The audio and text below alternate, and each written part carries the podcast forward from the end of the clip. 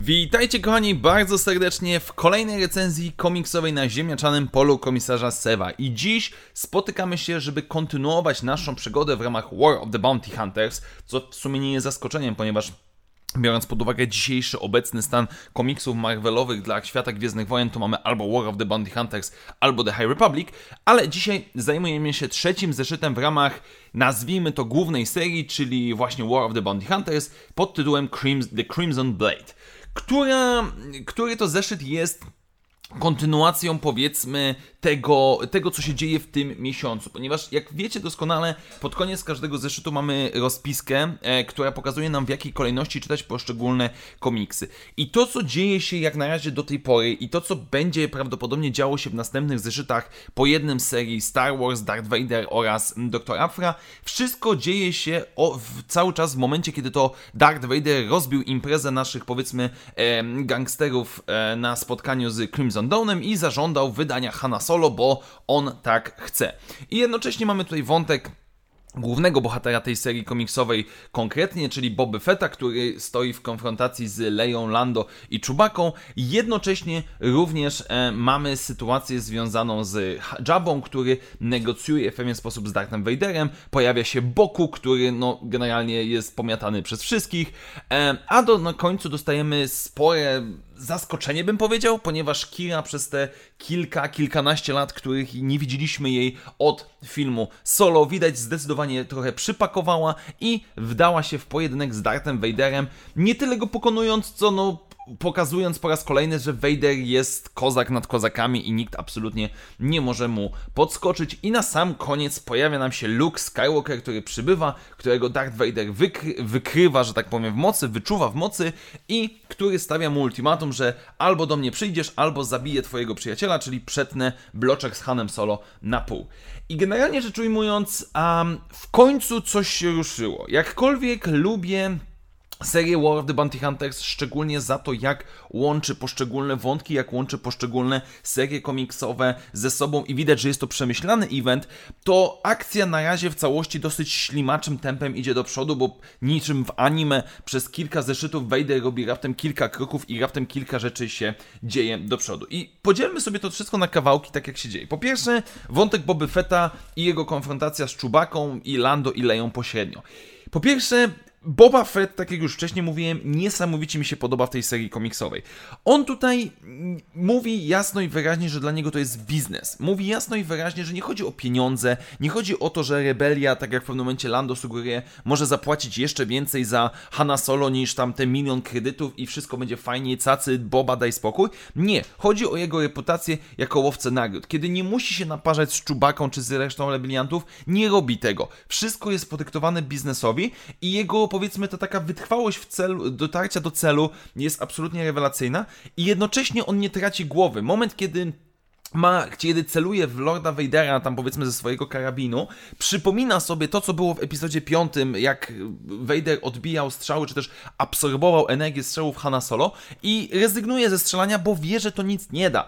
Naprawdę to jest sensowny Boba Fett. Boba Fett, który jest profesjonalistą, który jest łowcą nagród, który umie analizować sytuację, nie poddaje się emocjom. Strasznie mi się to podoba.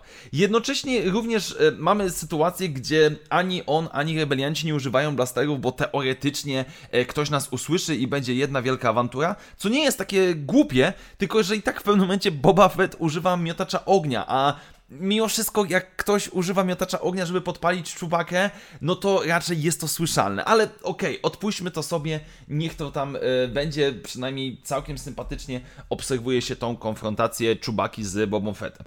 Z drugiej strony jest Jabba the Hutt, Vader i Vader, który nie patyczkuje się. Vader, który w pewnym momencie już jest wkurzony i zaczyna wszystkich dookoła wybijać i mówić jasno i wyraźnie, nikt nie stanie mi na drodze, ja jestem tą potęgą, ja jestem śmiercią, niszczycielem narodów i tak dalej, i tak dalej, i tak dalej.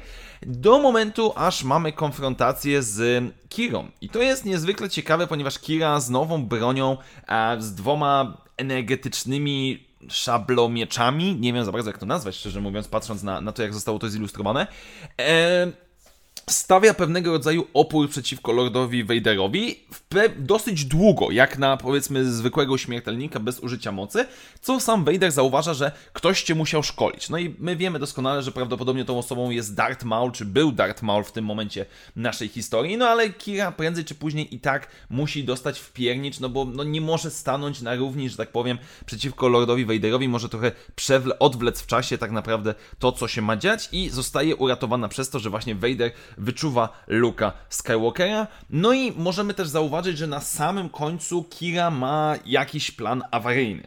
Co sprowadza mnie wszystko do tej jednej rzeczy, że ten Crimson Dawn naprawdę ma chyba jakiś większy plan, musi mieć większy plan przygotowania na wszystko, co jest naprawdę, naprawdę intrygujące i ciekawi mnie niezmiernie po tym zeszycie e, jeszcze bardziej bo już wcześniej było jakby to, bardzo mnie to interesowało, jak z tego wszystkiego Crimson Dawn wyjdzie, jak to zostanie zaprezentowane, jak to będzie wyglądało. Po prostu, po prostu najzwyczajniej w świecie nie wiem. Co również ten zeszyt nas, na co nas przygotowuje na konfrontację w jakiś sposób Luka i Vadera, bo Vader mówi jasno i wyraźnie Lukowi na koniec, że albo przebędziesz do mnie, albo Han Solo idzie, że tak powiem, na zawsze pod ziemię, albo, al, albo przebędziesz, albo zabijam Hana Solo. Więc jak będzie wyglądała ich konfrontacja?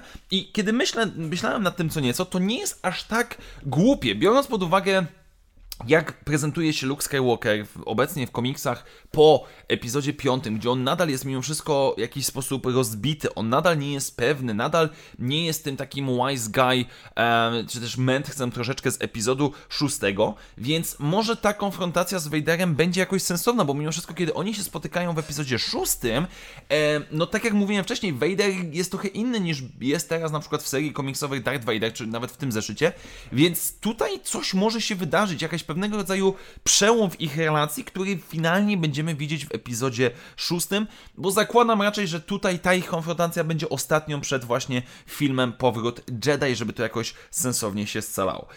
Więc jak generalnie mogę podsumować ten zeszyt? Z jednej strony teoretycznie nam się coś rozwija, idzie do przodu i, i, w jakiś sposób ja czekam z niecierpliwością na to, co będzie dalej. Z drugiej jednak strony trochę już zaczynam być zmęczony tym, że wszystko jakby idzie w teoretycznie w ślimaczym tempie, że cały czas Vader tam powoli, powoli zbliża się do tego Hanna Solo i po czterech, pięciu zeszytach on raptem wszedł na schodki. Ja wiem, że niektóre wątki są uzupełniane, że to się wszystko e, łączy w jedną dużą całość, ale już momentami, no chciałbym przeskoczyć dalej. Ok, zobaczmy co będzie działo się dalej. Tak więc dziękuję Wam bardzo serdecznie moi drodzy za dzisiejsze spotkanie. Do usłyszenia wkrótce w następnych materiałach i jak zawsze niech moc będzie z Wami. Na razie, cześć!